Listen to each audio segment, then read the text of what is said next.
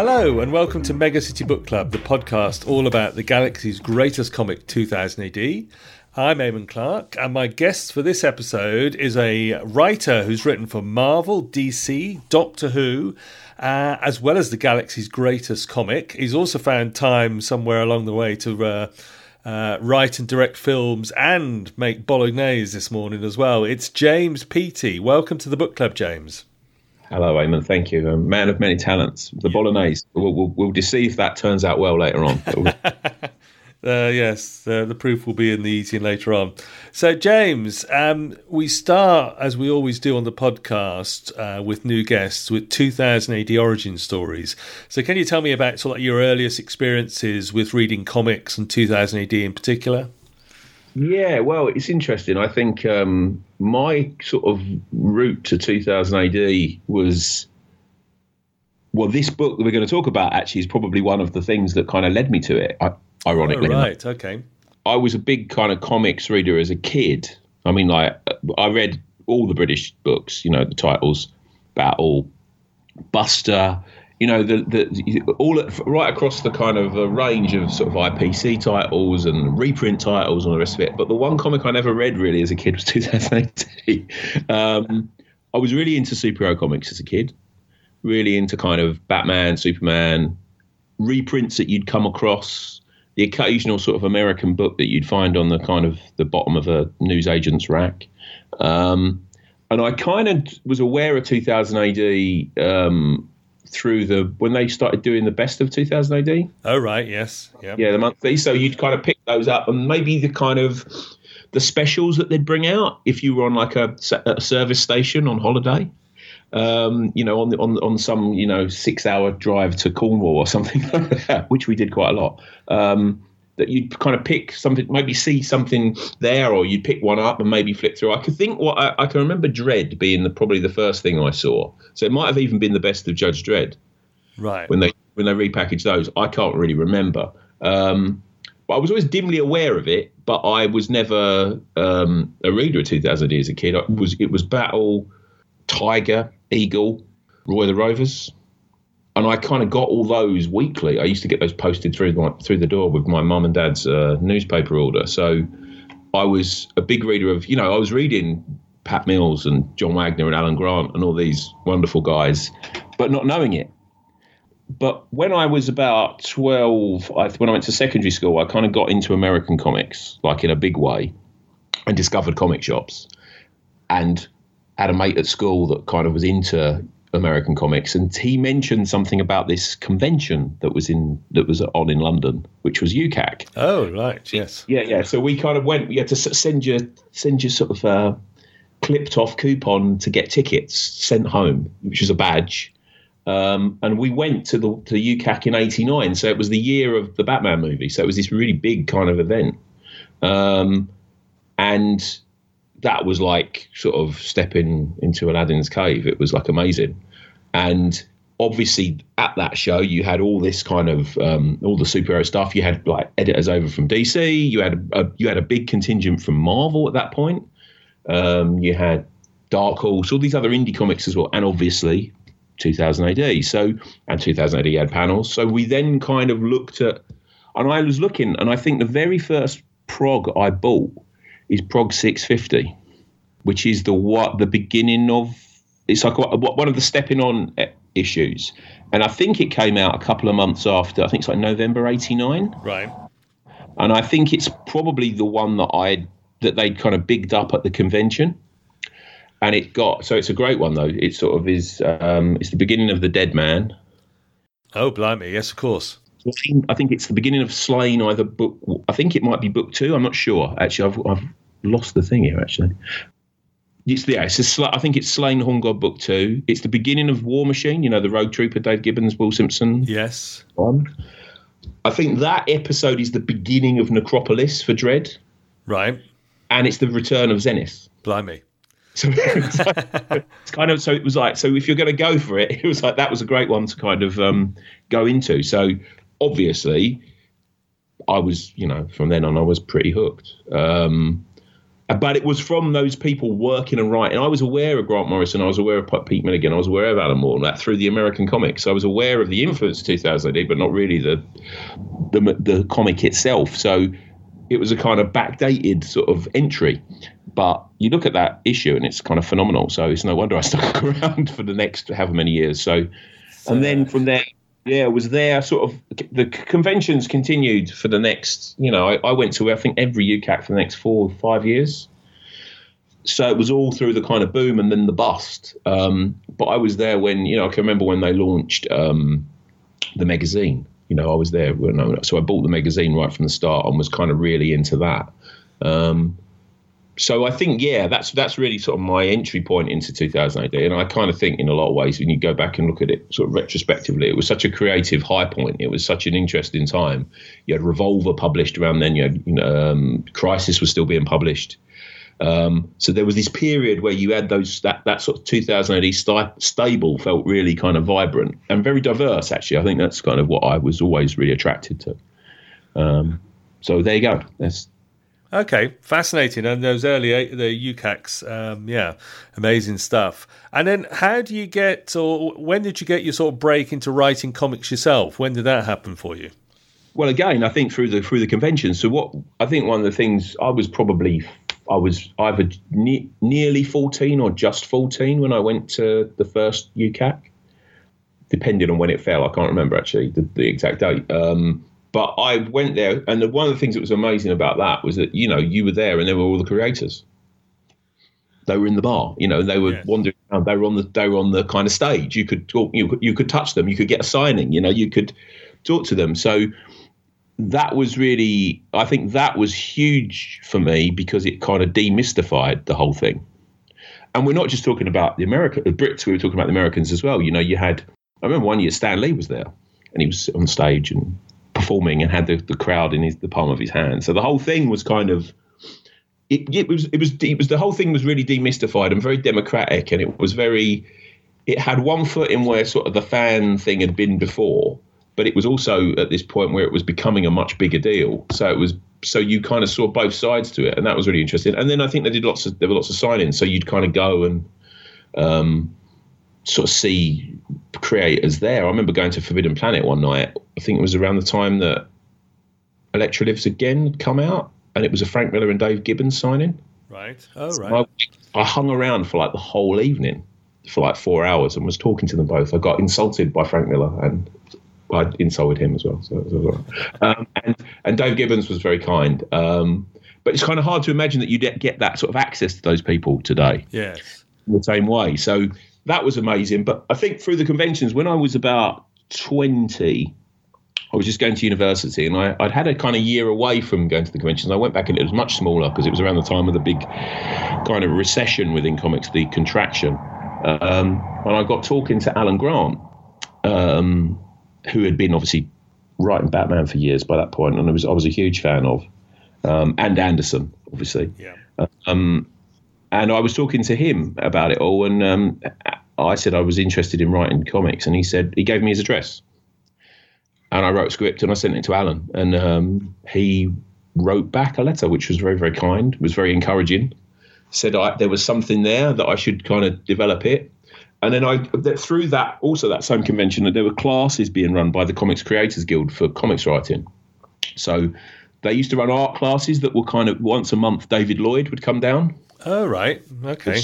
With, with students, so um, and there was a kind of parallel writers group as well. So we were sort of around those people. Um, next to David Lloyd, and Dave Gibbons used to come down and give a kind of odd kind of guest lecture as well. Um, so that's kind of how I got into it. I went to that group. I did that for sort of I think I went for two. So I was at university during the day, studying in London, staying at home, and then I'd sort of go to the writers group once a week and just got into the habit of writing lots of scripts that weren't very good probably um, but got into the habit of doing that. And then around about 97 98 i sold a pitch to dc thomson who were still buying football picture libraries at this point.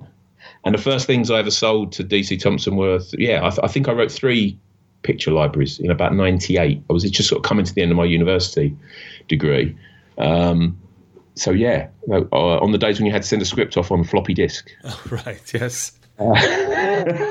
um, so I did. So I did that. I mean, uh, so we the group was good because they'd sort of give you a list of who was buying stuff, who was open to submissions, and um, yeah. So that was, and they were the obvious. A friend of mine had started selling Commando books to them around that time, and I wasn't really interested in writing World War II stories. Um, but they were still doing a football picture library, so I thought, oh, I like football. I'll give that a go. And lo and behold, I did, and then the line was kind of cancelled. Um, but that was my kind of way into it, and I think uh, was that ninety eight. I don't, don't think I sold anything for three years. I went back to university. I did a master's degree. Sort of started teaching a bit. Went to another convention in Bristol in 2001. I got talking to the editor of um, that was who was then the editor of Warhammer Monthly. Um, and I, he asked, he invited, we had a chat, and he said, I said, are you open for ideas? And he said, yeah. And I pitched him, and that's my first thing I sold properly, really, was then to them. And I did a kind of body of work for Black Library over about two years, which was probably where I did, my, whereas I really kind of became a professional. I think that's probably the best way to describe it. Um, which was great. I got to work with people like Gary Erskine, got to work with John Stokes. Um, I'm trying to think of other Dave Taylor, but I don't think that ever came out. Um, I worked with PJ Holden on a strip that never came out. Right. Um, and yeah, so that was that was it really. I mean, that was when I, that was my kind of entry into it. Okay. And of course, you've written for the big two. Uh, you've written Doctor Who comics, The Road to the Thirteenth Doctor, I believe, uh, quite a bit of that. And then in 2018, you get to um, you get to write for the Galaxy's Greatest. So how did you get into uh, you know with Tharg? I think you started with a. Did you start with the tra- traditional Future Shock? Oh yes, of course. Yeah, yeah, yeah. That, that was the way. Um, I'm trying to think if I did one or two. I think. Yeah, I mean, I think what happened it was through Doctor Who. Actually, I did. Um, I've been out of comics for a, long time. I was in. I worked for. I, after my doing the Warhammer, I kind of went and worked. I through the conventions, I met Bob Schreck, who was then the editor, group group editor at um, DC on Batman, and he kind of gave me my first sort of stuff at DC. I did a little job for Marvel US. I didn't really ever. I've only ever really worked for them the once. I did a lot of Marvel UK actually for Panini. Um, so I did that, but it you know it, it was so hard. American comics. It's, it's just you know it was. Let's just say you you kind of felt it was a great thing when you first went there, but maybe that you got disabused of that notion very early on. sure, yeah. So um, I was out of comics for a while, and then I kind of my my daughter was born, and I've been making films and all the rest of it, and my daughter was born in 2013, and I started to think, well, I haven't. I'd like to sort of of get back into that. So I actually ended up doing some stuff for Doctor Adventures for Panini, which is a comic. I got three things commissioned right off the bat as soon as I sort of like approached them, which I was very surprised at. and then I was approached by them to do a, by the editor there, a guy called Jason Quinn, put me forward to a publisher in India. To I got this email out of the blue a couple of months later inviting me to write a 150 page graphic novel, um, which has just come out four years later. Oh. Um, which um, was it was like okay, I guess I'm back in the comics business. Um, long story short, I got some work doing Doctor Who, and through that, I got to work with well, I got to work with Ian Culbard. Oh yes, of course. On a, an issue of the Eleventh Doctor comic, and obviously I've worked with Warren Pleece. So Warren Pleece, I'm doing a magazine series with. That's where we first kind of worked together. Um, but I spoke to Ian and I said, and I said, what's it like approaching 2000 Because I kind of, there was a thing in the back of my mind. I'd always quite like to write for 2000 AD. I had a bad experience when I was about in around the time I got um, my earliest stuff commissioned in the late 90s. I sort of had a Vector 13 commissioned and then decommissioned. Oh, right. Oh, yes. Okay. It was one of those day, one of those things. And I just kind of like, I'd written two drafts for script, never got paid for it. And I thought, sod you, I'm not, I'm not bothering. And but I did think about that, and I'd and I'd, and I'd liked the stuff that Rob Williams, Si Spurrier, and Al Ewing were doing on the Eleventh Doctor comic that they were doing at the time, and I thought, well, you know, let's try it. And I contacted Matt, said what I'd been doing, and he said, yeah, I'll look at t- future shock pitches, and he I pitched him two, and he bought one. I did that. That was pretty straightforward. I did a second one. I think I did a thriller. You did a Thargs thriller, Appetite, I think it was called. Yeah, that's right. I did that, and then I did another. Um, I did another Future Shock. I did three. Right. Um, and then I, I met Matt at the London Comic Con, Super Comic Con, whatever it was called, up at the Business Design Centre. oh, in yes, I remember that one. Yeah. I think it was August of 2017. That would be right. Yep. Yeah, and I think I spoke to him there. That's the only time I've ever met Matt um, in the flesh. And I said, "What you looking for?" And out of that, really, is what was Skip Tracer came from that. I mean, I think we talked about it in August, and I think I was writing the first book in October. Fantastic. And uh, you've I- done three Yeah. series of that now with, uh, I think, two with Paul Marshall and one with Colin MacNeil, is it? Yeah, that's right. Um, well, I've actually done. Well, there's four. There's a fourth one done, Right. uh, which starts sometime in early in 2020. Okay. Uh, and I just had episode two of book five approved yesterday. Great. So, and there's another there's another one in. Put it that way, and, and we haven't sort of. But we're, so I'm working through the th- the fi- I'm working through the fifth book at the moment. So Okay. uh, and you've done Diamond Dogs, as you say, with Warren Pleece in the magazine. that's right. Yeah. So that's that just finished, and I'm halfway through book two at the moment. Great. well, we'll talk towards the end of the podcast when we get to guest episodes about you know stuff you've got coming up. Uh, Yeah, yeah. That you can can talk about, but also I guess you might be able to give aspiring writers a few hints yourself as to you know how to crack the process of getting in. But we'll come to that. Yeah. Yeah. Sure. Let's get to today's book because it's an interesting one, which I confess I'd actually not come across. Tell me what you've picked for book club. I've picked uh, Skreemer by Peter Milligan, Brett Ewins, and Steve Dillon, um, and other people as well. But that those are the headline creators. Yeah, so it's not. I'm not surprised you haven't heard of it. It's not the most well known. So let's give some vital statistics. Uh, a six issue miniseries from DC Comics in 1989. Yeah, As you say, Peter Milligan, Steve Dillon. I think Dillon is inking Brett Ewins. yeah, that's right. Tom Ziuko does the colours. Tom Frame, nice to see Tom Frame is the letterer. Um, Yes. And Karen Berger and Art Young were the editors. So tell us, first of all, why have you chosen Skreemer? And then perhaps give us a little outline of the plot, because this one may not be familiar, although it's some great 2000 AD names there, but it, it Yeah, may yeah. not be familiar to our to all of the readers. Well, that's why I chose it. Really, I mean, I think it's one of the books that really sort of drew me towards 2000 AD because of who was involved in it. Um, it's probably the first time I ever saw Steve Dillon's name. Right. Oh, yeah. It was a really great. I remember it. Well, I remember that being at that convention and it being, if not launched, being teased. And I remember buying those first issues. And you've got the floppies, so you'd see how striking the design of those comics Yes. is. Um, so it's really that period where it's not just the British invasion; it's just where comics are kind of going somewhere different. Um, and really embracing kind of uh, really striking design and you know packaging and all the rest of it.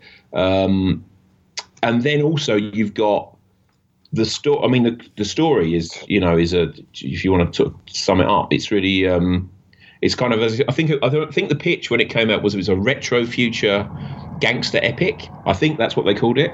Um, so it's kind of it's a it's a book that's very sort of out of time um, in the way it's told, but also what it's about. So it's sort of um, um, they talk about, don't they? I think in the introduction to the trade, um, I was reading Brett Ewins wrote in, I think in 2002, they talk about the influences being from Once Upon a Time in America, the Sergio Leone film, um, The Long Good Friday, obviously the great British gangster film, and obviously the thing that makes it really interesting is this kind of massive kind of, and I guess is where sort of Pete Milligan comes in, is this massive kind of uh, influence of James Joyce and Finnegan's Wake and all that kind of stuff. So it's this really kind of heady brew of pulp, science fiction.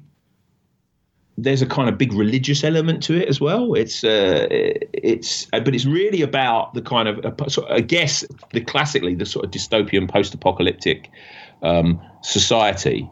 Um, it's set in a world. Like it's set at the beginning. Is it 38 after the fall? Is what they call. Yes. They say. So we don't really know what that means, do we? At any point in the story, it's never the, the past is not really. But essentially, the modern world has sort of devolved into this kind of sort of third. It's a halfway between a sort of like Escape from New York and sort of the 1930s gangster film. Yes. Um, yeah. It's kind of how it that's sort of the, the feel of it, and it follows the cap, lead character. Well, it doesn't follow the lead. The lead character, the, the title character, is Vito Skreemer, who's this kind of monolithic kind of crime boss in this era, and it follows his.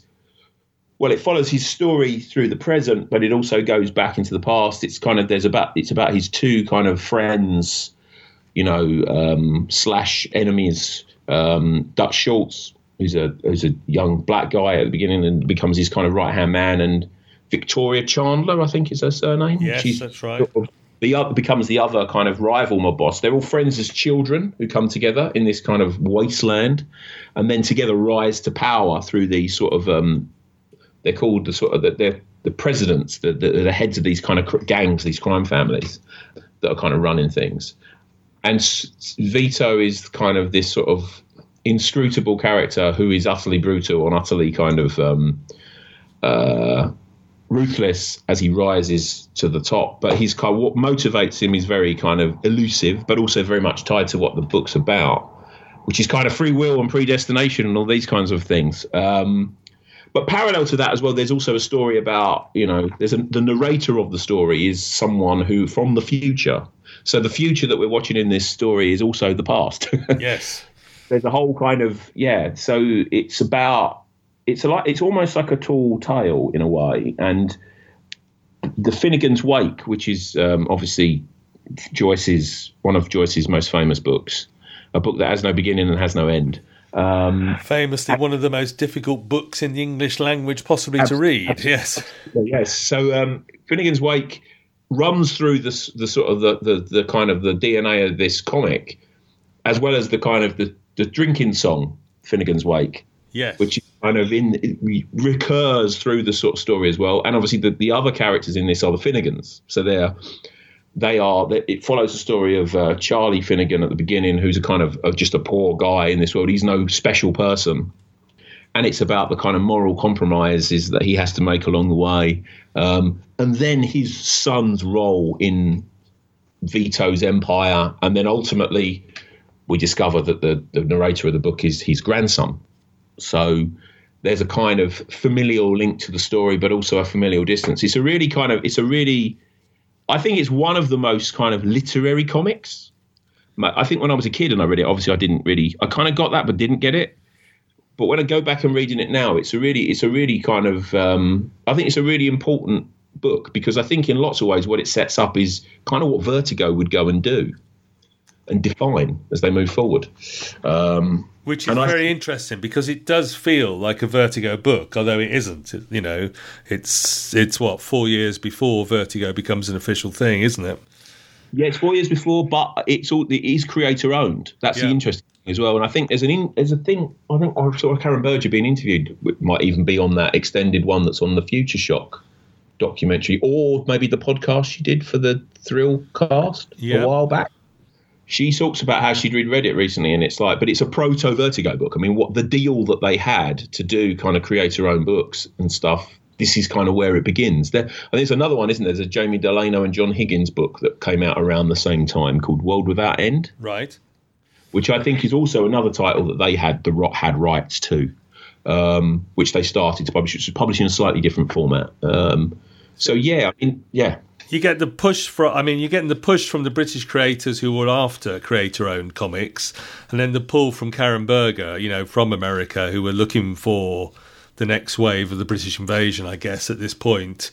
And, uh, you know, here's Milligan and Dillon's and uh, Ewan, sorry, Dillon and Ewins, who are going to go across and do this comic. Uh, yeah, so as you say, a proto Vertigo type title, and it's Yeah. fascinating, isn't it?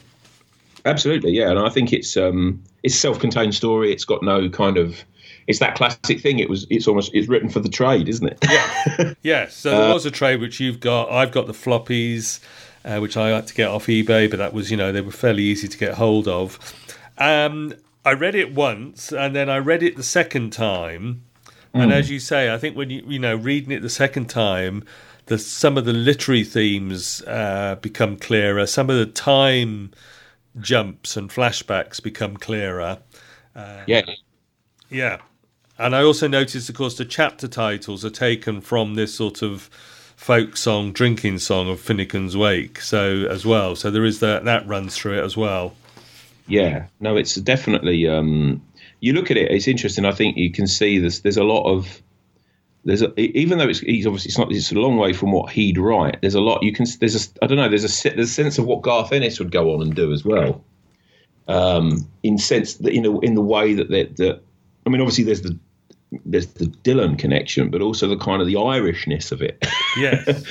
it's very like if you think back to you know when you when Preacher comes along and when he's we're working on Hellblazer together, um, there's a there's a similar kind of thing that they share, even though this is a totally different type of story. There's something that you know I don't know if, if how aware of it Ennis was really. Um, I imagine he must have been because he would have been very young and probably looking enviously at working for DC. Um, but that it, I there's I think it shares something with that. There's a kind a, a kind of lyrical kind of quality and a very earthy quality. Actually, it's it's very different to some of Milligan's other work. I think. Yes, it's weird, it's strange, but it's it's rooted in something that's much more tangible. Yeah. The world, the type of story is much more tangible. It's not him doing Enigma. It's not him doing like uh, stuff like Shade the Changing Man. It's it's it's not a it's not got it's got a metaphysical edge, but it's not dealing with the supernatural.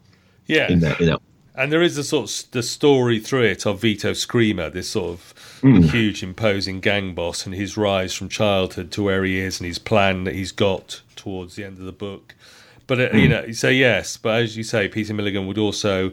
I mean, I guess both best known from 2000 AD for creating Bad Company. Um, yes.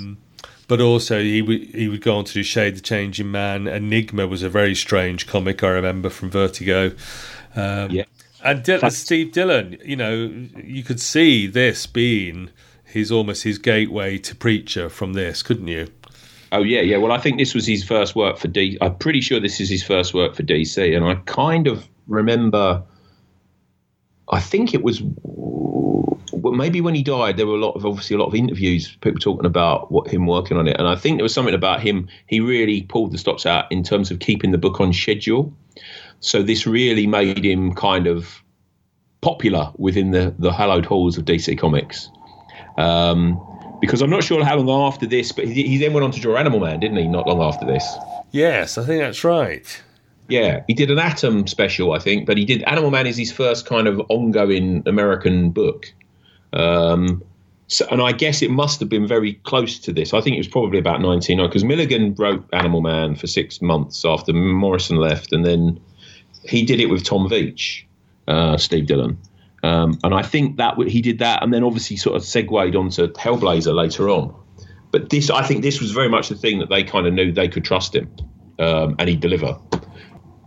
And maybe Brett Ewins, that wasn't the case. I don't know. It's, um, yeah, and it's other thing as well is that we're talking about a book now where two of two of two of the three main creative team are not with us. Sadly, yeah, I know it's amazing, isn't it? Yeah, both died tragically young. Um, yeah. Yeah. it is very sh- great shame. So it's it's a story, as you say, post-apocalyptic New York where there's a gangs who run everything, and there's this character Vito Skreemer. But of course, as you say, there's the childhood story of the three friends who become yeah. uh, not necessarily friends in their business dealings later on, and the Finnegans sort of story running through it all. Which becomes much clearer, I think, particularly as, as I say, the second read through. Yeah, yeah, yeah. Before we go uh, talk about multiple timelines and flashbacks, let's just turn for a moment because we've mentioned Dillon and Ewins to the artwork, and they do some interesting things. And I think also the colorist adds quite a bit to this book as well. Yes, yes, very much so. Um, so particularly, I mean, you know, as we say, we've got Steve Dillon inking on top of Brett Ewins. We've got some very distinctive looking characters with sharp corners to their faces and in the case of mm. Vito, scars and so on, haven't we? Yeah, yeah, yeah, very, very much so. It's, I mean, I think if you look at the early, I think if you look at the end of issue one, there's a kind of big splash page, isn't there, right at the end, um, where Vito comes in to kind of get Dutch. Spoilers. Yes. After, he, after he's had his face eaten by a rat. Um, and that, to me, that just looks like it could be, it's, that is like a, the, the lineage to bad company is very huge. there. yes. So, Yes. Like Kano, it's very, very similar. It is that. a very similar look to Kano as he comes in because Skreemer has this big scar across his face and he's huge and he's got a huge gun and he just steps through the door, as you say. Uh, yeah, so that is a fantastic image. There's Steve Dillon as well. That's that feels very him. It's got that kind of sort of s- scale to it. I think Steve Dillon's work in generally is much more kind of intimate, isn't it? I think it's more. Yeah. The, nu- the nuance of storytelling is really there with him, whereas I think Ewins does these, these amazing kind of images. That's why. That's why I always think of his work. Right but it's an interesting fusion between the two. I was trying to find out from people how how the sort of workload was broken down, but I wasn't really kind of couldn't really get get anyone to kind of uh, get back to me. I wanted John, I asked John McCrea because I, I, know obviously he was very close to Steve. Um, how that works, but he's he's on a he's on a deadline, so he couldn't do it. But I think I I as I think I think you can see more of Steve Dillon as the book progresses. Probably as it gets as the deadlines kind of get more and more hairy. Right. Imagine the penciling becomes a little bit less um, detailed. yeah. Okay. Saving. And I've mentioned Tom Ziuko, the colorist, because he has to do. Yeah. He has to do that thing in comics where you depict flashbacks yes, de- depict uh, different stories, and there's a couple of them. There's the you know there's the three friends having a rough childhood and growing up to be you know gangsters. Plus, of course, we've got the Finnegan's family story weaved or woven in throughout as well. Yes. And I think he does a mixture of sort of, should I say, sepia toned colouring and some there's some yeah. more fundamental, just sort of like brown brown wash uh, colouring for some of it as well. Yeah, yeah, yeah. No, it's very. Um, and also, you're talking about a book that was obviously coloured pre-digital. I don't think DC had gone to any of those kinds of uh, processes by this point. Even though this was, I think this is. If you look at the the comics you've got, I think they're. It's a deluxe format, isn't it? Quite glossy paper on it the. It is, yeah. it's got yeah. you know nicer paper, yeah they used to do that at the time. There was a lot of kind of mixing around with. I think there was the new format, there was the bog standard newsprint stuff, and then there was the. I don't know if it was the deluxe format. I think it was called, which was sort of below the prestige format, the Dark Knight format. Um, so this one, I don't, one of those books where, which had a paper stock that was very, very different. But I don't know. I think computer colouring probably came in a little bit later. Yes. So I, I'd have thought that it's you know you're looking at something that's really analog yeah. in the way it's created. It's which kind of gives it a, a, unique kind of feel, especially when you compare it to kind of modern comics. I mean, which are just digitally kind of um, fiddled with to the to to death. So yeah, there's a real there's a kind of I think the colours are very um, striking. I think that's the thing with them. They're they're very the colours when they do use colour, it's kind of very it pops. Yes. The contemporary stuff, yeah. but it's very hard. But you know, he does a he does a good job. I'm not sure it's I'm not sure it's the most successful part of the book, if I'm being totally honest. Coloring, right?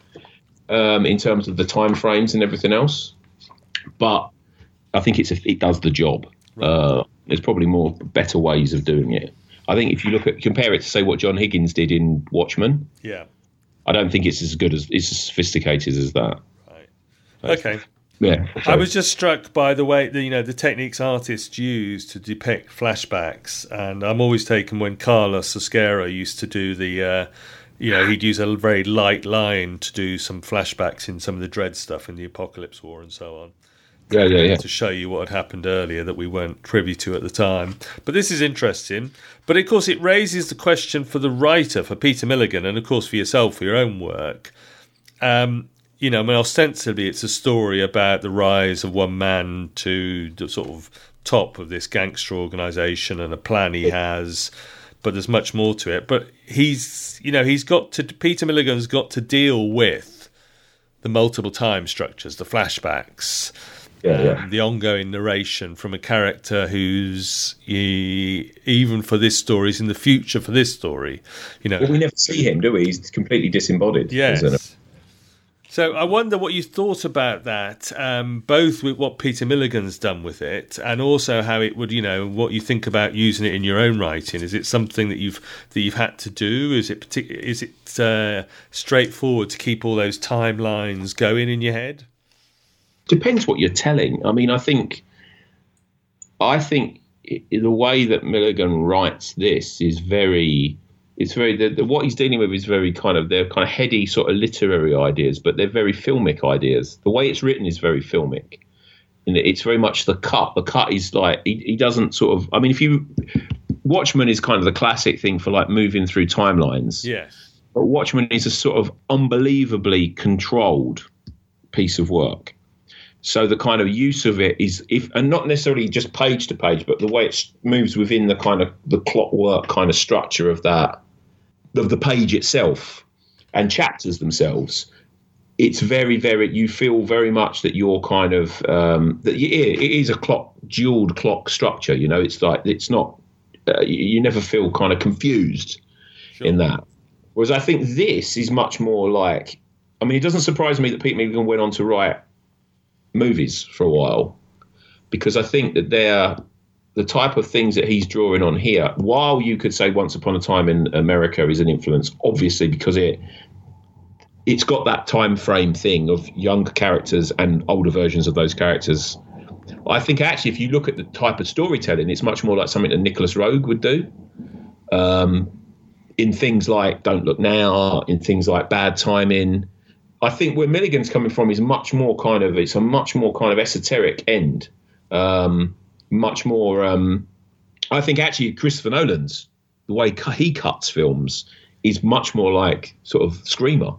Right. That say what say Alan Moore and Watchmen. It's sort of it's playing with that sort of thing. I think he's.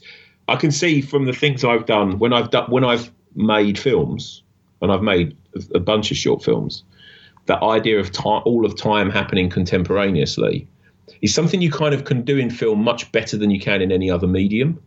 Um, in that you can jump and cut and move around and sort of even if you watch Roeg's films, and I, Nolan is the most obvious kind of mainstream kind of exponent of this, but you see this in C, Steven Soderbergh's work in something like The Limey or in something like um, The Underneath, which is another film he did, which doesn't particularly work actually that well. Um, but in The Limey in particular, you've got it kind of the time frame is completely shattered. Um, and I think that can work really. That really works well in cinema. And I think what he's pushing towards here is something that's very, very. That's really kind of bold. It's a really bold piece of work in terms of what he's doing structurally, and it's clearly all been worked out as well. it's not something that's been done arbitrarily in this. So I think it's. I, I, mean, I think it's a really impressive piece of work, and when I look back at it, I see how I think, God, I've I've obviously stolen loads from this down the years, consciously or unconsciously, you know. But I think that's where where it's going. I mean, and I think that's sort of it's something that Milligan's done in other work as well. He's he's done this a lot. I think Enigma plays with that quite a bit in places. Um, but yeah, here it's got this sort of the the way that it plays with time and the way it plays with kind of shifting perspective and um, I think the, the having the sort of narrator sort of as a disembodied voice is very it's very Joyce it's very Beckett as well it's kind of yes yeah. and there was a there was a I don't know if you heard it there was a Beckett there was a season on Radio Three I think earlier this last year actually of some of Beckett's kind of weirder stuff and um, I got into a discussion with Matthew Sweet, the, the BBC oh, journalist. Right. Yep, yep. I know Matthew a bit through Doctor Who because you know actually back to Doctor Who. Um, yes, of course.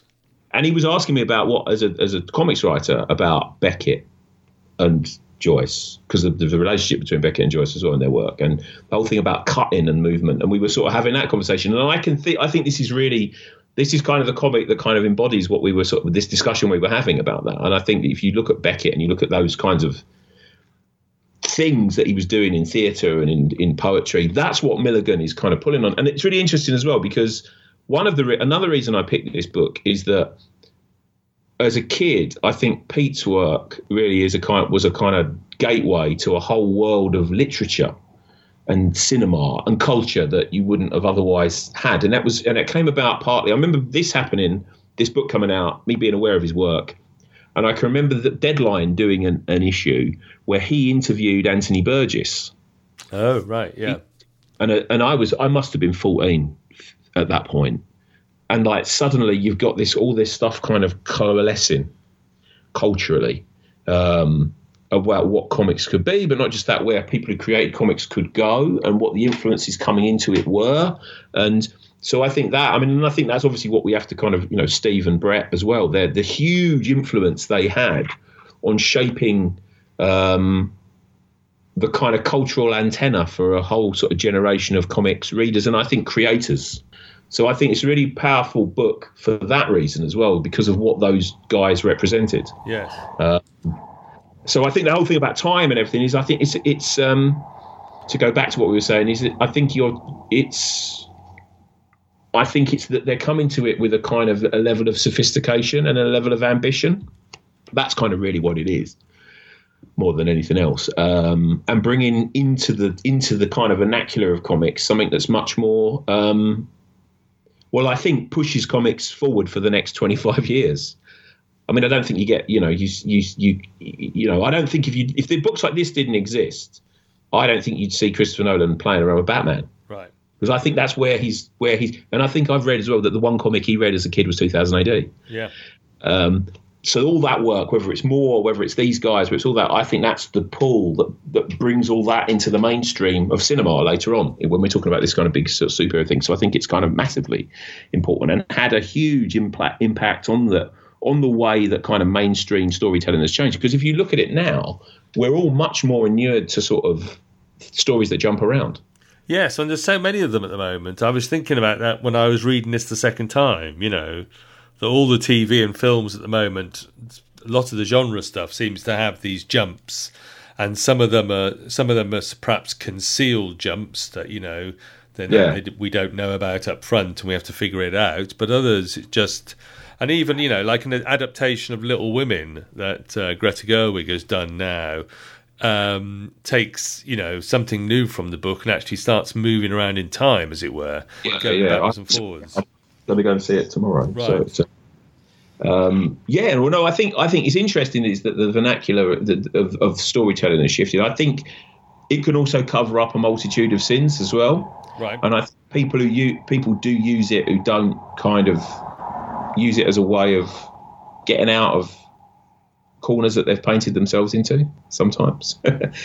but it's it. But yes, the the way we look at stories, I think, is is has changed radically.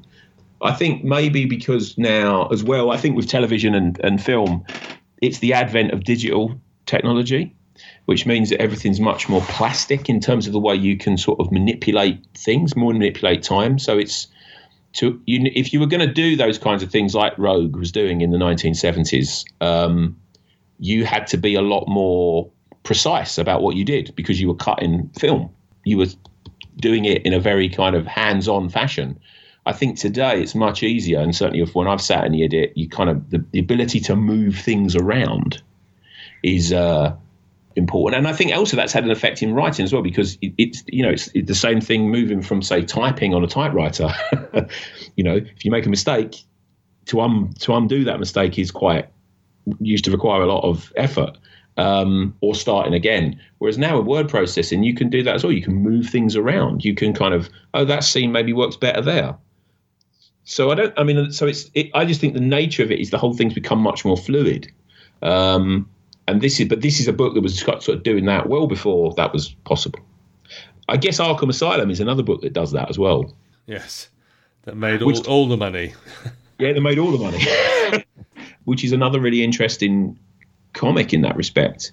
Um, and I think the fluidity of that is partly that's down to Morrison's script, but I think a lot of it's down to McKean's art. Yeah, and that pushes the kind of breakdown of the kind of the the rational. I know, and that's all there, isn't it? That, that, Morrison's playing with those things about the irrational versus the rational. Um, and I, but I think that that's, and I think that's the thing that a lot of those writers of that period were playing with. Um, but I think McKean kind of takes that and does that diff, in a totally different way. I love that story that M- Morrison envisaged it as being a book, Arkham Asylum as a book that would be drawn by someone like Brian Bolland. Oh right, really? yeah, yeah, yeah. That was a very straight kind of comic, and it was McKean's art kind of just he says, I don't want to draw Robin. And the and it goes from being a 64 page story to this kind of big sprawling 120 page kind of artwork. Yes. Piece of pop art. is And that's kind of really I think that's really interesting as well. I mean, I think that I think they came out the Skreemer issue one and probably and Arkham Asylum probably come out within about a month of each other. Right. So 1989 is a really crucial sort of moment for all of this stuff. Um, not just because of the Batman movie, but, but all these comics that are coming out around it as well. So it's really, um, yeah. I think the language of comics changes quite radically. Yes, I think it's fantastic. It's a fantastic and interesting time because, as I've said, we've got the British invasion going over to write these American comics, and uh, perhaps just bringing things, you know, a slightly different way of doing things. Um, as you say, Watchmen had changed so much, although the uh, the time jumps in there are very structured. They all seem to be in Watchmen. It's always like looking at a photograph or looking at an image of something that takes a character into yeah. a flashback and then brings it back to the same object often. Whereas this with Skreemer, we've got like these three different stories being told in a way, yeah. uh, weaving through the book, um, which is fascinating. Yeah, interesting times, and of course, Vertigo is just what three or four years away from this title when they would um, DC would very bravely, I think, bring a lot of this stuff together under one imprint. Yeah, I think it's interesting, isn't it? I mean, I, in some respects, I, I remember being at a convention years later, about '97, and they did a Vertigo panel, and there was all the Vertigo creators were there. Morrison was there, Milligan was there, Karen Berger was there, Julie Rottenberg, who went on to be one of the writers on Sex in the City, who was an assistant editor, was there. Stuart, I think Stuart Moore was there. And I remember saying, I asked the question and thing. I said, "Don't you think it's kind of a shame that it's all been kind of hived off?" Because I think one of the things that happened with Vertigo is it made mainstream comics worse. Right. Uh, super, interesting. Yeah. Made superhero comics not very good right. for a long time. And I, me- I, remember it was at that thing. I remember talking to I was talking to Grant Morrison at the end of it, and he said, "Yeah, I'm do- I agree with you." He said, I, I think it's all got to be back in the." The mainstream needs to be more vibrant, and that's why I'm doing this Justice League thing. And I was like, "What is that an Elseworld?" And he goes, "No, no, no, I'm doing the Justice League." And it was like, "What?" Right. Mean, obviously, he didn't do it in quite the way that he would have done it 10 years before, but that was interesting as well, because that's sort of around the time that you see Warren Ellis coming in and doing sort of stuff in the mainstream with the authority and all those kinds of things. Um, so, yeah, it was. Um, I think it did make the. I think it did make mainstream comics worse. I think because they kind of I mean, it's it's you know you can't knock the, the creators will get will get were, were offered a great deal and they did some amazing work during that period and they don't owe anything to those corporate trademarks. That's not what they're they're really in it to do. Um, but I I think it. I think I think it made I think it probably in the long term made Vertigo a more ghettoized brand as well. Um, because people always forget that the Sandman and was very much rooted within the whole kind of DC world. Sandman Mystery Theater that they published was kind of a you know was a dark version of a golden age crime fighter. Yeah. Uh, that they were kind of dusting off those old IPs, and I think, yeah, I, I don't know. I think it was it was a it's a it did a great thing. Vertigo, don't get me wrong, but I think it also did kind of make the rest of mainstream comics a lot poorer. Unintended consequences. Yes, definitely. So as I've said, I've got the floppies, you've got the trade. I get the benefit of all the house ads inside the floppies. Which are wonderful, aren't they? They are. They're so of their time and they're so wonderful. And it does look like a lot of DC's superhero characters were going through some very dark stories at the time.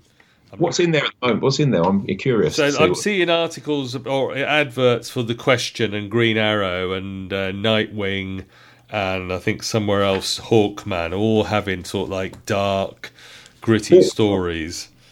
Is it Hawk World? It is Hawk World. It is, yeah.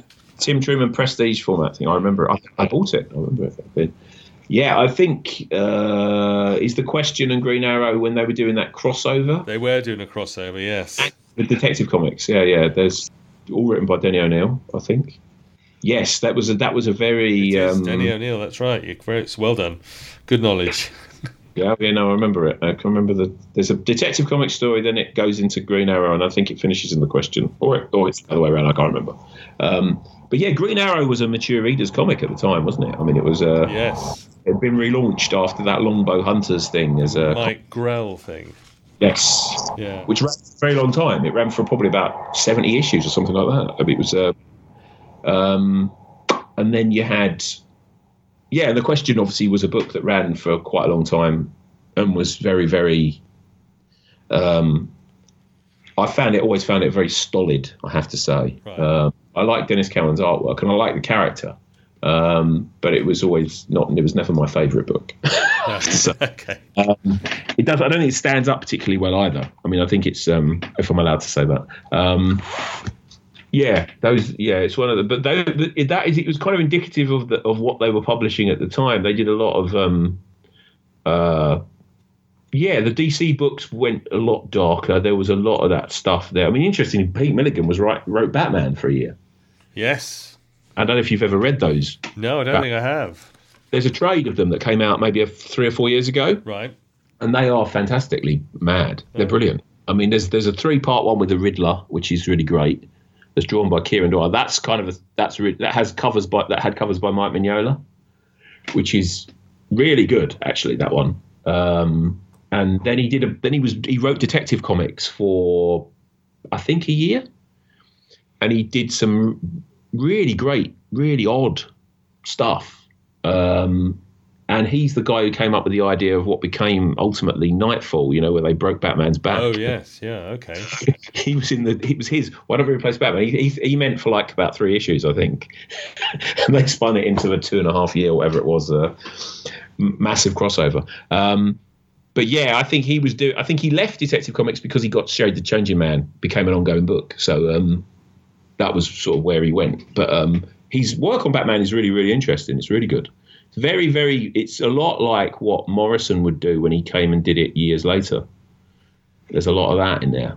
Um, in fact, I think he, Morrison even picked up on some of the stuff he mentions, sort of 25 years before, whatever it was. So, yeah, it's a big, big, a big, yeah, it's a big period where things, DC in particular, take a lot of risks at this point, they do a lot of. Some of them pay off, some of them don't. But they, there's loads of really mad books. There's things like Doctor Fate, that the, the J.M. DeMatteis book, which is a great comic, which has never, I don't think it's ever been collected, drawn by Shawn McManus, which is fantastic. It's so, it's really funny, but really dark and really, and, and you've got all that stuff with the Justice League, the Giffen and DeMatteis Justice League that's sort of happening at that time, um, where you've got, so you've got these really kind of strong, different tones of books. You've got all the Batman stuff. You've got all these kind of, you've got these funny superhero stuff that's going on. You've got these incredibly dark things. It's just, it's a very, very vibrant time. Fascinating. I'm looking at a Batman trade, Batman Dark Knight Dark City by Peter Milligan. That's the one, yes. Yes. All right. Okay. I might have to have a look at that. Yeah, yeah, that's well, well worth it. And it's interesting is that quite a lot of them are drawn by Jim Aparo, so they're kind of drawn in a very Classic Batman. style. most classic Batman style. well, and you've got him kind of dealing with sort of cross-dressing uh, killers and uh, Siamese twins, and you know, psychic episodes. It's it's like David Lynch doing Batman. Blimey. yeah. So let's take you back to Skreemer for a moment. Anything else you wanted to say about this particular comic before we go on to play Grail pages and so on? I think. I mean, I think it, what it is. I mean, I think what. I mean, I felt rereading it. I hadn't reread it for years. Was that um, that it's just a really. It's a really strong piece of work. I think it's a really interesting piece of work. I mean, it's not going to be everyone's cup of tea. I think that's. I think that's the thing that kind of um, that struck me about it as well. Is that it's really uncompromising Yeah. as you said about having to read it a second time or reading it a second time, you got a lot more from it. I mean, and I think that's really kind of what makes is the measure of a really good piece of work. Yeah. Is that we can all have that kind of you know we're on a great date. It's a wonderful kind of evening. We, we had a wonderful time, and then you go and revisit, and you think you look at the pictures afterwards, you think, oh, that wasn't so good. Uh, or you go and watch a movie and you think, I mean, it's like, I mean, I'm not going to diss them. I'm not going to get on the Martin Scorsese side of the deba- de- de- debate. Um, I find it very difficult to rewatch Marvel movies. I have to say, I can enjoy them at the time. I enjoyed Avengers: Infinity War. I enjoyed, you know, Captain America: Civil War. I enjoyed Avengers Endgame, all that, you know, when I saw them. But I kind of have no desire to ever rewatch them Right. um, because that's just not you know what you, you what is being yielded to you is going to be yielded in that initial experience and that's fine that's that's that's that there are those things work on that level and that's absolutely fine but i think for me the kind of the books the movies the tv shows the plays the music whatever you whatever you know art form you're talking about. For me, the stuff that maybe is that you have to engage with and invest in in more you know more time and detail is the stuff that's ultimately more rewarding. And I think this is a really rewarding comic. Um, and I think it's a really it's rewarding in lots of ways as well when you think about what those the people involved will go on to do. Um, I think what you said about Steve Dillon, you know, going on, you can see you can see what he would do in Hellblazer. You can see what would happen with with Preacher and that. Um, yeah, I just think it's a re- it's a book that really it paves the way. I think the fact as well it's creator owned as well is really important. Yeah. Before it was a before that was ever a thing really. I think it's sort of and how many of those sort of creators did those books that people don't remember? I mean, I, I I'm pretty sure it's co-owned by Tom and, and Bryan, but I don't know if you've ever read the Nazz. Uh, I heard of that one. I don't think I've Brian read it. Drew, Right. which Tom Veitch wrote, which is another. It's a four-issue min- prestige format miniseries. I mean, uh, I haven't read it for years, but it's beautifully done by um, by Talbot, but beautifully drawn. Um, but just these really odd things that exist, these really odd comics. I mean, it's. I think what it, what I what really comes away from it was how bold Karen Berger and Jenette Kahn were Yeah. to commission this stuff. I mean, they weren't fucking around. Yeah. they were going for it. They, I mean, they, they really went for it. I mean, and they, uh, I teach a course on the history of the graphic novel at a business school. I, I, I teach at, and um, one of the things when you look back at that period when when Jenette Kahn came in, and then when it kind of got fruition, the big change is about content. Yeah, th- th- there's content here. There's there's content in terms of what the story, not just what the plot is. And I think a lot of the time, that's what people kind of focus on is what the plot is. What what what's here is not just the plot. It's about what the story is. It's about what what's about. Milligan's trying to tap into something very human in in this, and I think that's really the, the thing about you know pre free will and predestination, consciousness, past. You know the t- you know the, the loss. It's about death and absence a lot a large part of the story. Um, Skreemer is kind of screaming in the void. That's kind of why the what he I think the thing that he gets where Milligan takes that name and takes it to sort of some other kind of place is is that it's that he brings all this level of subtext to the work. I mean, I remember talking to I won't say who it was. It was a, it was a quite a well known artist, um, and we were talking about um, writers. And I think, and we were saying that maybe you know people like Alan Moore and Grant Morrison, as talented as they are, are just very, very good at selling themselves um, in the in the marketplace. And maybe that's always maybe Peter Milligan isn't, hasn't been, or doesn't care about that. And I think that's kind of true. But I also think that I think he's one of the most adult writers of comic books that we've ever produced. And I think if you go back and look across his kind of career, I think what he what he was doing in terms of adult and adult comics and sophistication. If you look at this, if you look at Enigma, if you look at Face, I don't know if you've ever read that, and I think that might be the single best comic that Vertigo ever published. Um, it's a 60 page special, like drawn by Duncan Fegredo Right. written by him about plastic surgery and art and it's body horror and it's all of these things. And it's just it's a perfect little kind of a perfect story a perfect comic perfectly executed perfectly done and completely adult. There's no concession to kind of you know uh dumbing anything down within that book um, and it's also a horror comic as well. So it kind of does those things. It's like I think Milligan's got more in common with people like David Cronenberg. He's our David Cronenberg. Right. Fascinating. That's what I'd say is that I think, and I think he's kind of under. I think he's under. I think really what I would say, Warren, is he's probably the most underappreciated creator from that period. And I think in a lot of ways, if you look at the American writers that work that are working in comics, people like your Matt Fractions and all that, I think they're as heavily influenced by him as they are people like Alan Moore and Grant Morrison. That would be my take on it. Great stuff. So, uh, Skreemer was a trade, a Vertigo trade paperback in 2002, which you've got, which I think's got a Brett Ewins introduction to it as well. It does. Um, but sadly seems to be out of print now. So you're going to have to track down secondhand copies or the floppies from eBay. Uh, Yeah. to read this story, but it is, you know, it is, a, a, as I say, it was one that passed me by, but it was fascinating, and particularly the second read through, I really sort of uh, thought, mm, blimey, they were really doing some stuff here. Oh yeah. Yeah. well, no, I think that's right. I mean, that's the thing that's kind of so striking. Yeah. uh, so, James, a Grail page or two, or a cover maybe from this collection. What would you have?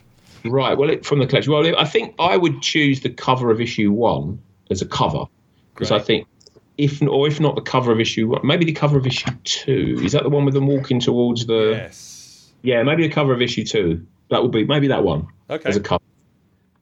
I think kind of sums it up. I think, and it's kind of it's a very that's a very late eighties cover as well. It's kind of perfect sort of embodiment of of that sort of stuff. Um, I think the end of issue one, the, the the splash page we talked about earlier on, um, where he's coming in with the Tommy gun over Dutch lying on the kind of crucif like the cross with his with a with a cage on his face. Yeah.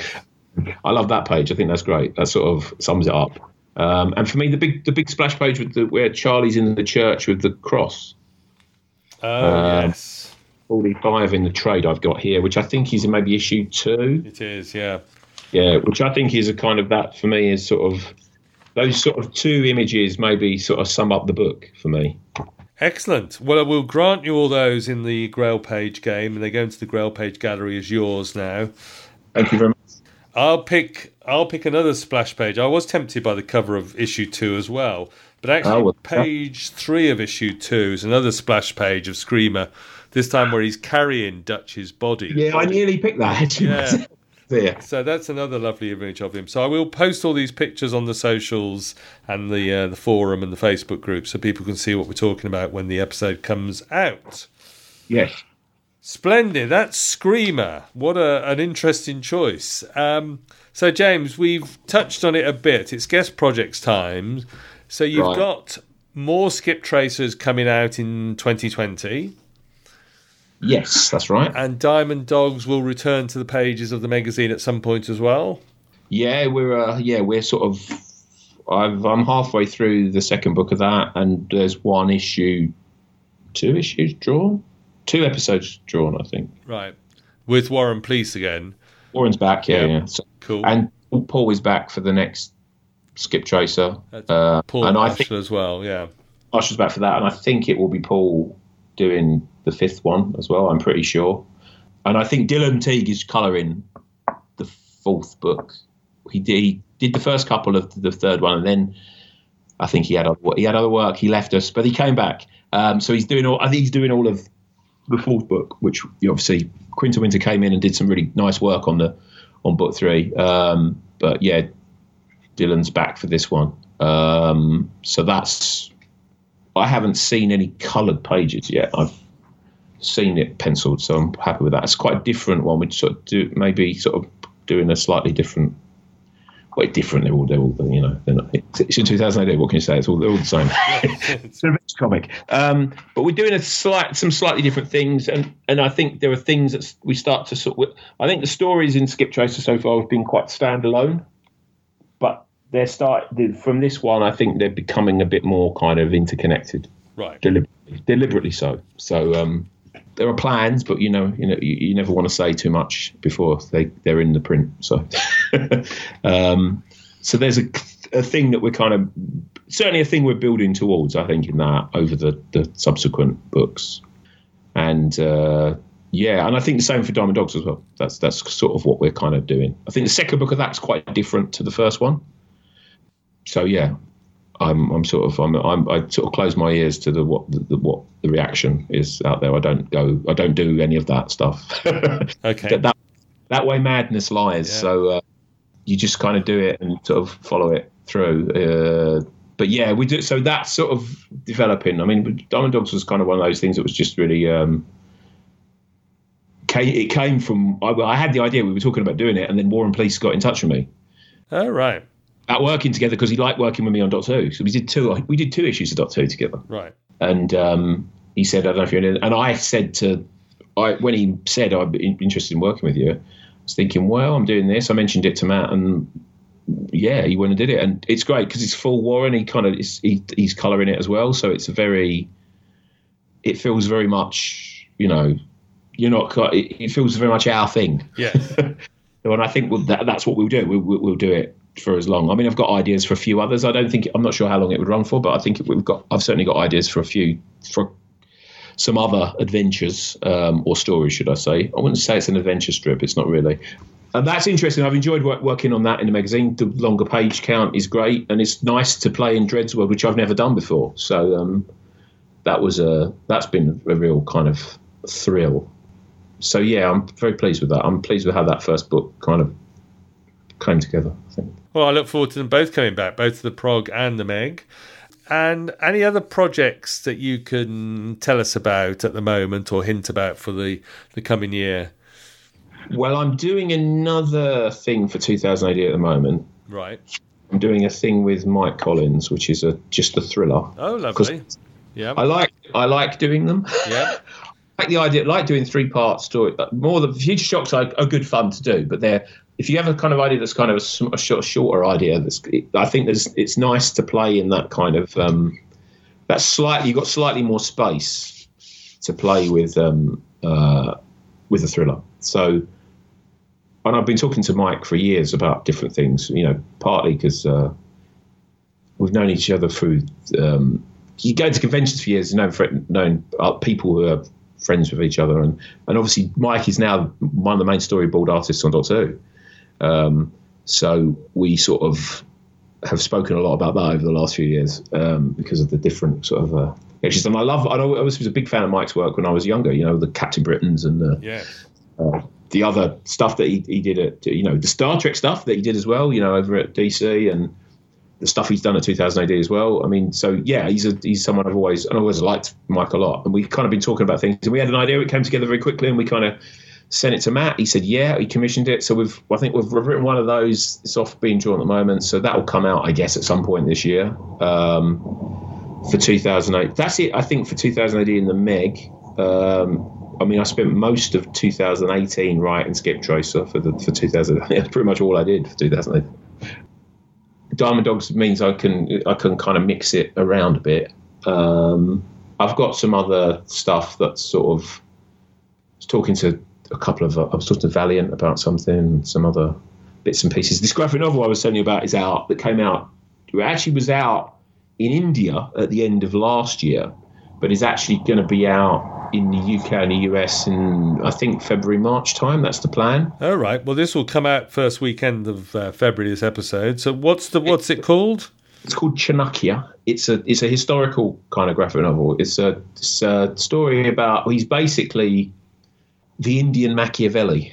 Quite, quite an interesting character. So it's set 400 BC. So it's set during kind of the around roughly around then. It's set during the period where India is sort of basically invaded by Alexander the Great's forces, and it's about how the kind of disparate principalities of um, of what becomes India begin to unite and kick out the kind of imperial oppressor or the invader, should I say? Chanakya is he wrote a book which is very much a kind of uh, a precursor of The Prince by Machiavelli. Oh right, yeah. Um, which hadn't been, you know, lost, which was lost for hundreds of years and then was discovered. And um, so it's a character in, in Indian kind of uh, culture that's been fictionalized and kind of memorialized in lots of different ways, in lots of different forms. There's some debate whether he's one person or was he a couple of people? Is he a so it's a. So I was offered this, and I didn't know anything about him when I was asked to would I consider this project. And I looked at it and I jumped at it straight away because it's I, fancied doing something that was much more historical, uh, and I wanted to do something that was more um, that was partly an adaptation as well because I had never done one. And some of this is adapted from a play, a Sanskrit play that was written obviously hundreds of years ago, which was translated into English in the 1950s. So the kind of the middle section of the book is kind of taken from that but the top and the tail is sort of um, not, and it's very much. It's got my chance to do something a bit like Claudius, right? Okay. So, which I love, which a big fan, big fan of, and so it was a chance to do something different. And it's I'm, I'm really pleased with the way the book's turned out. It looks really looks great by um, Rajesh Nagulakonda, who's the Indian artist. We had spent a long time waiting for the right artist to be free, and we did the right thing. It looks like a Sergio Toppi type uh, book so it's, it's it's a lovely looking piece of work, black and white, 150 pages. Yeah, so that should be out. Yeah, r- roughly February March time through Campfire Graphic Novels. So I'm really pleased with that. Um, Okay. Well, if I can put uh, co- links to this stuff in the show notes, I will do for all of your stuff, yeah, yeah. Which is And I'm great. to make another film. You know, I think that's the other thing I'm doing as well. I'm, supposed to be, you know, beginning of February. I'm meant to be shooting a thing for a friend of mine who's a who's an actor for show some of his showreel stuff. But we're actually going to kind of shoot another short as well. So I'm sort of getting ready to do that. And I've got another one that I've got kind of lined up for later this year that I'm going to do. Um, I had a feature script that was in the Fright Fest New Blood kind of competition, which was from, which was uh, interesting at the end of last year. So I've got lots of different things going on. It's always, but like all of those things, it's, it depends which one lands first. Yes. You throw it all up in the air and Lots see of where. it- irons in the fire. And will That's you be right. at any comic conventions in 2020? I imagine I probably will be, but I'm not sure at the moment. I'm not. Um, I've not committed to anything. Um, I've done the one at Olympia the last two years. It's always been fun. I haven't. Dis- I, might, I'm, I was at MCM just before Christmas. I've never been to Thought Bubble. Right, right. Uh, So um, maybe this year would be the time to go. So that's that's possible. Um, it I was keep very good this year in its new venue. So, yes, it's very Yes, good. well, the- new venue looked interesting. I thought it looked. Uh, was everything much closer to? Everything much closer together and it worked very well. Yes, there was a lot of people. Yeah. It was very friendly and enjoyable. And of course, it has the 2000 AD writing competition for aspiring writers. does. So, any sort of gems of advice for writers who are looking to get that first uh, Future Shock commission? Future shocks. Um, I mean, I think the guidelines that they give you are probably as good as you're going to get because Yeah. they they they kind of know what they're talking about. Um, I think the thing I would say is don't hold anything back.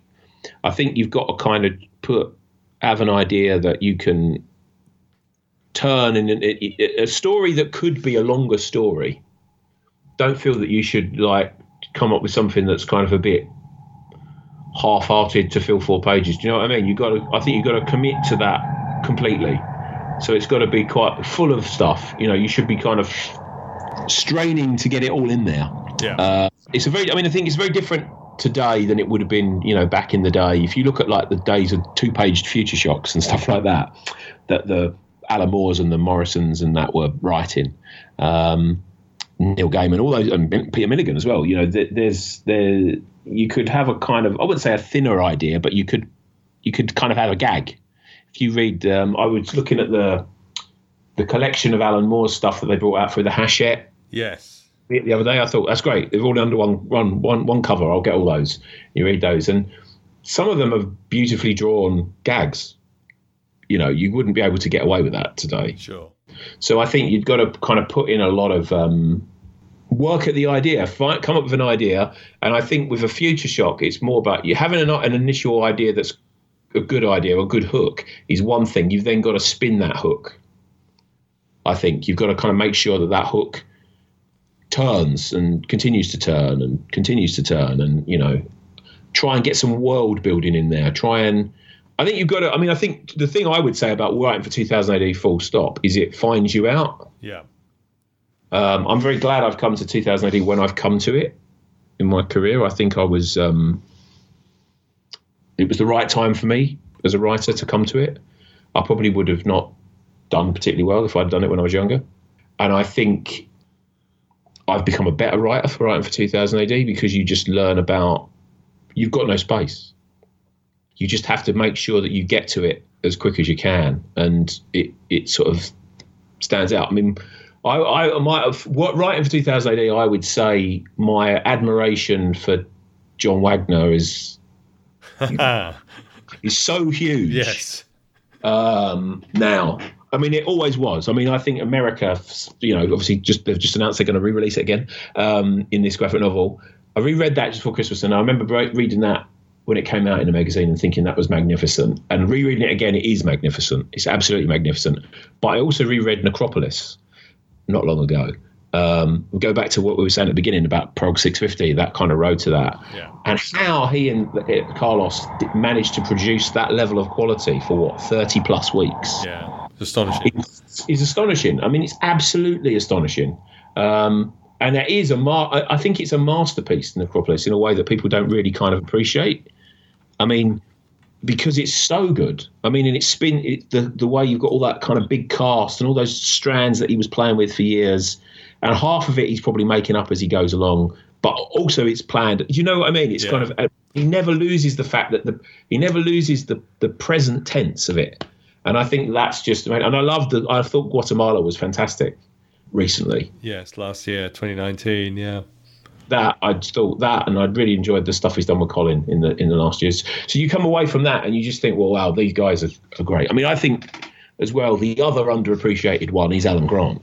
Yeah. Go back to him sending me that letter. I think if you go back and look at those Anderson stories that he was writing after their kind of split, when they stopped working together and they took this, the divided up the, the stuff between them those Anderson stories. I think John's work on Dredd on his own and and Alan Grant's work on Anderson in that period is so powerful and so brilliant, and kind of not it, the brilliance of it is not really appreciated. I don't think because I think you get the kind of there's the kind of the strength, the, the, the, sort of the depth of what John's doing, the, the humour, the darkness, and the rest of it, and then there's the, just the humanity of what Alan was doing. It's just amazing, and they were doing that on these, you know, on a really on tight schedules. They're turning these things out really fast, and they're just brilliant. And it's like those guys are amazing.